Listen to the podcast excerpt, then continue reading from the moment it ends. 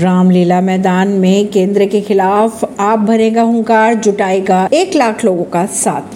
दिल्ली का रामलीला मैदान, जहां से आम आदमी पार्टी की शुरुआत की गई थी, एक बार फिर आप उसी मैदान में केंद्र सरकार के खिलाफ हुंकार बनने जा रही है। केंद्र सरकार के अध्यादेश के खिलाफ रविवार को रामलीला मैदान में आपने महारैली का आयोजन किया है। इस रैली में लगभग 1 लाख लोगों के आने की संभावनाएं जताई जा रही है। गोडसे को गिरिराज सिंह ने बताया भारत का सपूत, बोले बाबर की तरह आक्रमणकारी नहीं था। केंद्रीय मंत्री गिरिराज सिंह की अगर बात की जाए तो उन्होंने छत्तीसगढ़ में एक विवादास्पद बयान दे दिया।